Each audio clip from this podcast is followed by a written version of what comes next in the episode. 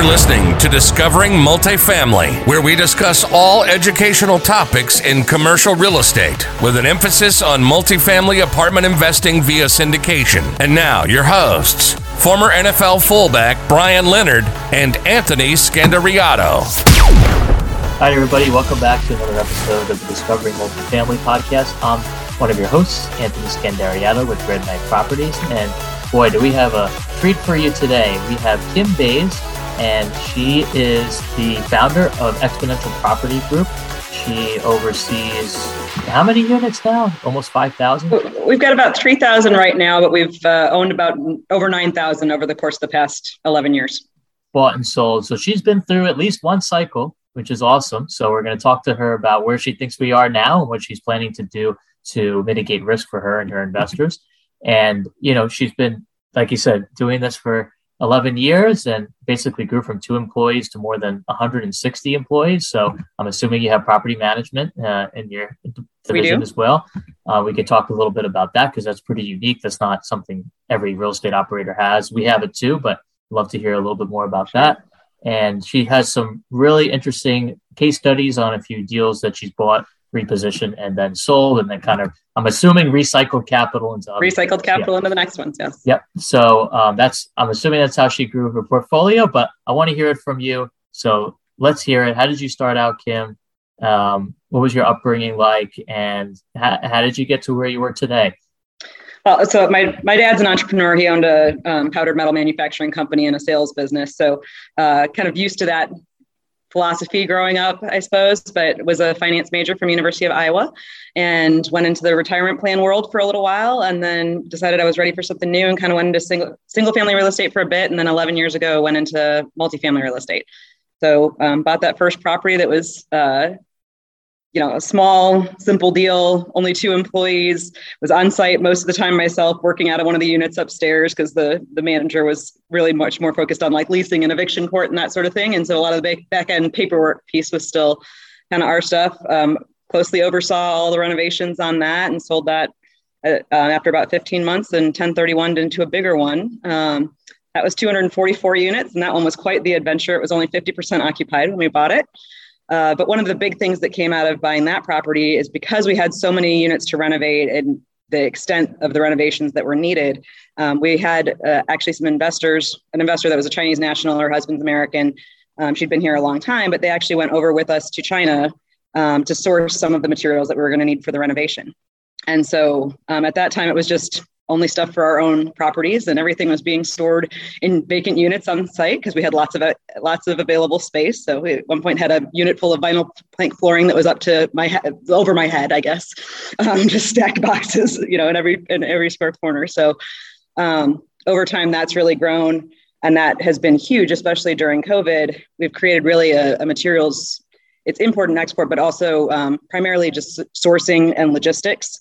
And so that's been really huge for us during COVID, being able to have the access to those materials, having a warehouse ready to go so that we were able to continue executing all of our business plans during that time. So so that business supplies for us, but also about three hundred other uh, multifamily owners throughout sure, the area right, too.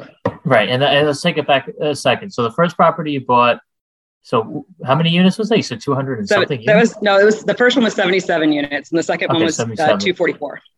Okay. So, you, so so you're buying, so you must have been buying single S F R, single family rentals in bulk, right? I'm assuming? No, no, the, the original ones um, were, it was actually separate. The, there were seven single family houses back before I ever got into multifamily. Um, okay. But then the, the first multifamily was seventy-seven units. And then we ten thirty-one out of that one into the two hundred forty-four. And that was the one that was fifty percent vacant when we took over, and uh, most of the clientele there was not fantastic. So it actually had to drop a little bit further before we got to a place where we were renovating and, and leasing units. But sure. um, that sort of was the, was the need that started the material sourcing business. And um, it's been pretty instrumental and part of the kind of more unique pieces of our, our vertical integration. Um, sure. I think there's quite a few people that have in-house management, and we do as well. You know, a lot of people use third party, but there are quite a few that have in-house management. But I think the the extra pieces of the vertical in- integration in the interior renovation space and in the materials sourcing and logistics space and our graphics design and branding piece has really helped to control costs and enable us to do more with less for investors. Yeah, it definitely gives you a competitive advantage, I'm, I'm assuming, uh, uh, you know, outside of, like you mentioned, a lot of other real estate operators. So that's that's awesome. So um, that first deal you did, was that, you know, what syndicated deal where you brought on other investors and then you did a ten thirty-one? I know that's hard. Uh, so yeah. I'm assuming you set up a tenant in common uh, from the beginning and then. No, this was actually not a tenants in common. Um, it was a syndicated deal on the first one, but there were only six passive investors and oh, it was nothing. Like less than half of the capital. So it's pretty easy to get like, you know, I guess there were eight of us collectively to all agree on the same the same general strategy after only fifteen months has passed. That, w- that was a pretty easy one. Uh, we haven't been able to do, we did a couple ten thirty-ones towards the beginning. And then yes, you're, you're correct. By the time we had hundreds of investors in some of the portfolios, um, that is just probably more cats to herd than really works well for, for a true ten thirty-one scenario. So um, for the most part, just been distributing the capital whenever we sell and finish executing the business plan and then have a new subscription available for them to reinvest if sure. they'd like to. Yeah, absolutely. And that's, you know, we call that churn and burn and recycling capital, whether that's sure. uh, refinance or sale, um, that, that both those types of events have, at least for us, has happened. And then we were able to present a new opportunity. Um, it's always absolutely. good to, to have that. Um, so, okay. So start with the seventy-six unit, ten thirty-one into a two hundred, you know, plus unit. And then I'm assuming you probably sold that and then you moved into something else. Um, Actually, while we were still finishing the lease up on that one, we bought a four hundred forty-four unit property. And that was the first one that was, was a bigger um, syndication as far as more partners. It was still not a huge, huge number, but getting to be more and more. And then um, over time, it's just grown from there. So we we actually have some offerings. Uh, we just finished a seventy million dollars capital raise recently that has three hundred unique investors in it. So, that's a lot. so um, all right. So, let's ta- so, so let's take it back. So th- three, like for that, you had three hundred investors in it. I'm assuming maybe it was a five oh six B, maybe? It was a five oh six B, yeah. Okay. Um, so you have a distribution list of, and probably active, how many active investors do you have? Active, we're probably right about six hundred now. Okay, so that makes sense. Um, and like you said, you've been at least almost a decade in this in this business. So um, mm-hmm. for those listening, it does add, all the hard work does add up. And, you know, Kim is obviously a case study for it. So um, have you ever... It's like, what's your, what's your, you know, business plan? I'm assuming and most of the properties are where? I forgot to ask you, Texas? Um, we're, we're all in Texas. Um, we, historically, Dallas-Fort Worth market, um, been huge players here for the entire time. And then also added the Houston market about a year ago. Okay. And then, so you're pretty local to the markets where you invested. We are. Which is, yes. which is great. And you happen to be in a hot, you know, a, a good hot market with a lot of, um, you know, I would say a lot of inventory compared to other markets in the country. So I would, you know, almost yeah. consider yourself fortunate for that. Yeah. Uh, very, very fortunate to be and have found myself in this area. This has been a great place to do business. Texas is a very business-friendly state, which is hugely important to me and what I do. I think that's probably when we talk about risk mitigation here in a few minutes, that's, that's a big piece of it for sure. Um, like that we're here local and able to handle whatever needs to come up and whatever does come up, but very fortunate that I landed here somewhere where there's lots of jobs and lots of growth and lots of new population and everything at all the time. Yeah. They almost can't handle the amount of population coming in. They just weren't expecting that th- this much, um, which is good because then you have jacks up the prices. Supply and demand. But yeah. Supply and demand. So um, I guess, so you have over, th- you said three hundred employees? No, we're we're at about one hundred seventy employees, I oh, think, right at the moment.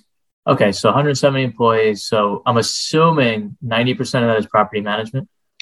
Um, actually, probably about sixty to sixty-five percent of that is property management. Then we also have our own um, construction team in-house that's all okay. direct employees that does all of our interior renovations.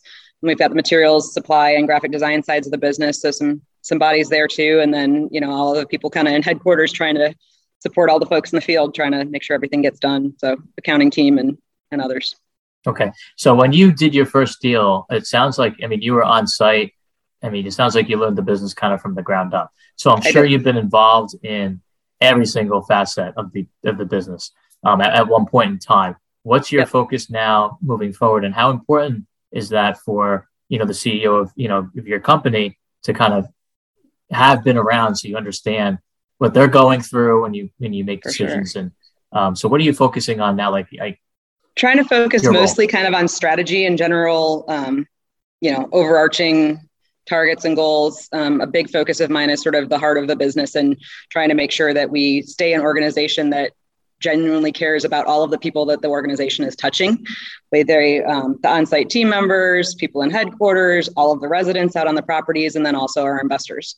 Um, so there's just there's a lot of there's a lot of people involved in this game, yeah. and so um, that's kind of a big focus of mine. So definitely do some in terms of networking with uh, potential investors and those sorts of pieces. Do a lot of blessing the final spreadsheets and touring properties on offers and things that we acquire. Um, you know, definitely involved still because my, my background was finance with minors in accounting and economics. So definitely still a little bit involved in the accounting pieces of it, trying not to be day to day, but um, yeah, definitely in terms of, in terms of general strategy and, and where, where you shuffle from one set of funds from the other kind of thing. Yeah. So uh, right now we're, we're recording this in Q two of twenty twenty-two. Are you a buyer or a seller, or is it both, or kind of deal by deal specific? Um, we're definitely buying more now. I mean, it, it is hard to find the things that work at the moment, and you have to have a bit of an optimistic viewpoint um, to really do that. But we did sell and transact and recapitalize a lot of our portfolio last year. Um, the the tax increase threats were enough to make me um, definitely look hard at what assets we had, whether or not we wanted to hold those long term. We were fortunate that we had a bunch of assets that were kind of at that at that decision point in terms of ready for refinance. We had executed the business plan for the most part. And so trying to decide which ones to keep, which ones to sell, um, you know, where refinancing or recapitalizing made sense. So we did a ton of transactions, um, both buy side, sell side, recap side uh, in the past between June of last year and February of this year was a particularly busy time. So at this point, don't have anything that's seasoned out to a point where we're really wanting to sell it. We were really happy with the portfolio that we have currently. Um, and then, you know, definitely looking to add where and when we can find stuff that actually works and makes sense and hits the targets that we have for our investors. Sure. So I guess to that point, um, how many deals, like new deals, at least target, do you do each year? Um, It kind of varies based on, it, it's always an ebb and flow between finding deals and finding capital and getting th- that balance right. Um, but I think this year we'll probably try to acquire another three to five if we're able to find things that work and make sense and are a good fit for our investor base. Um, I, I, our, we've had as many as about five thousand units at a single time before. And I think we're very well structured for about that size or a bit more at this point in time.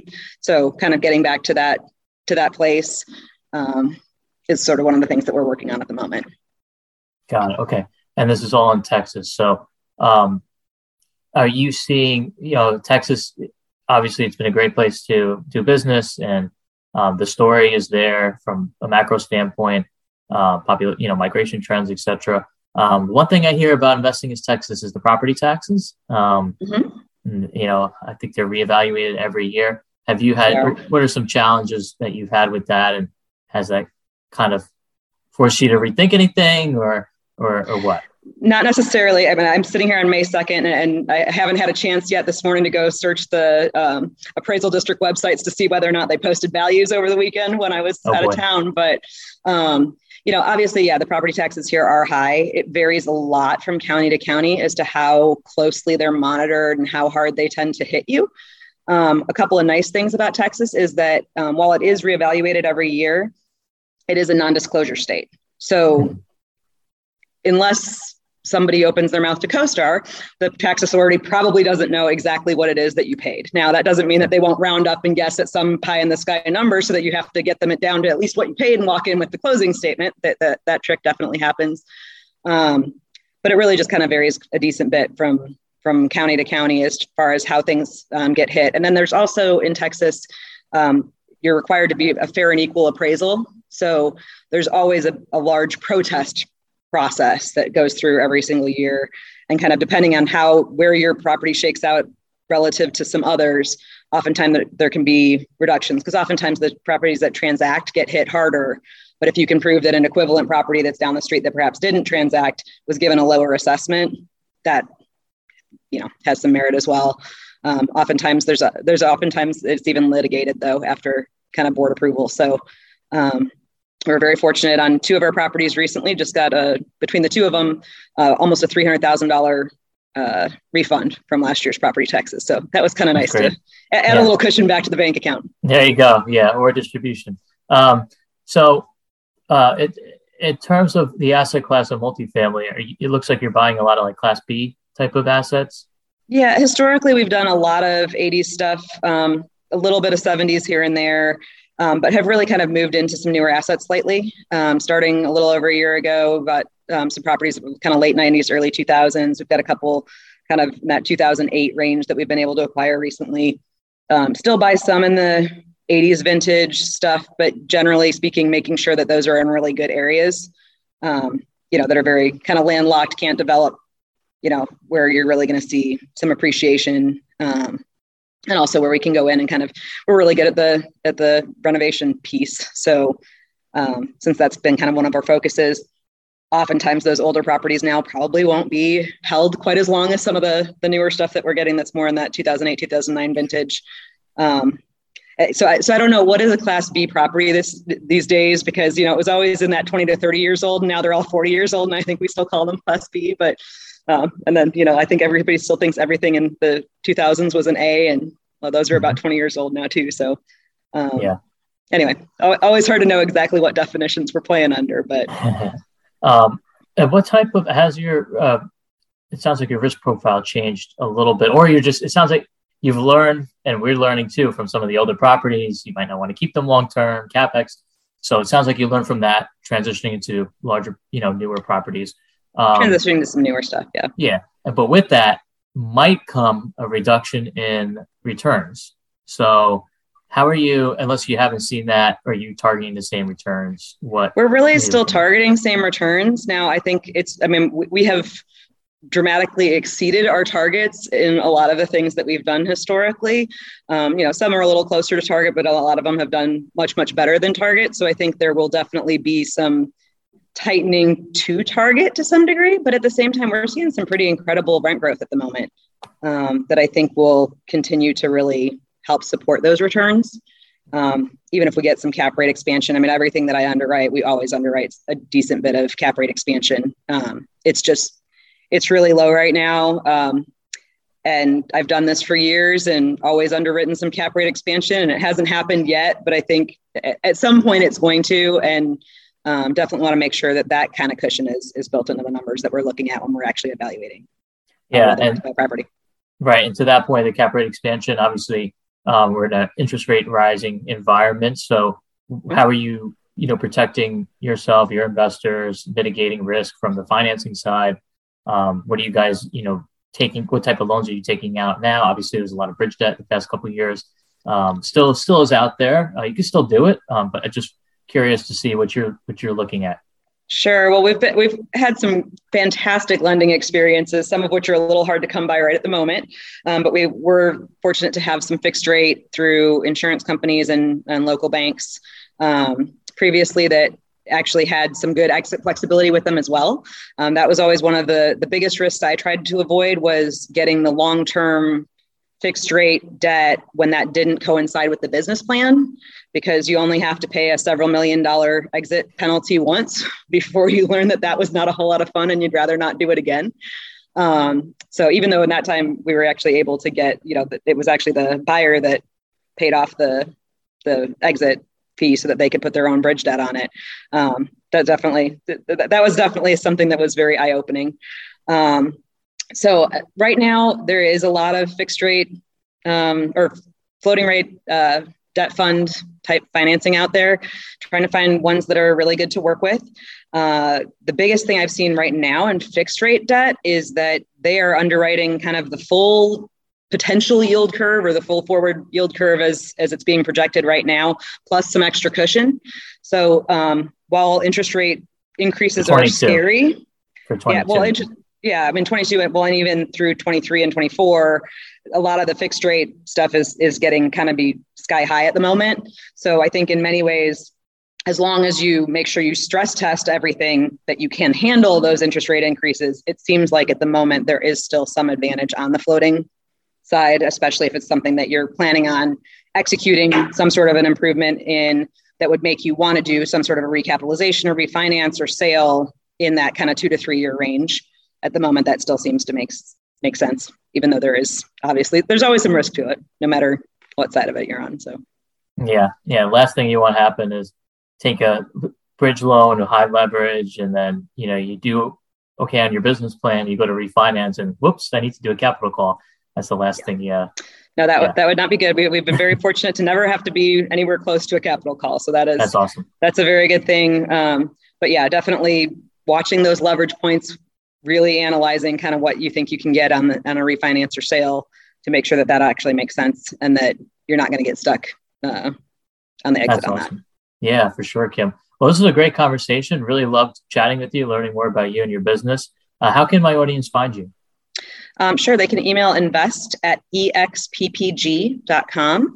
Um, that's probably the best way. That'll get you in touch with Amanda, who is our director of investor services, but also um, she is is very, very well connected within the organization. And so if it has anything to do even with material sourcing that we might be able to be helpful with, or property management side, general questions about philosophy or anything else, she will know exactly uh, how to get a hold of the person that can help appropriately. So. Awesome. Well, Kim, thank you so much for coming on our show today. If you liked what you heard and or saw, please give us a rating and review on iTunes. It would help Kim and myself get our message out to a greater audience. So we really appreciate that. And thanks so much for your time. Thanks so much for having me.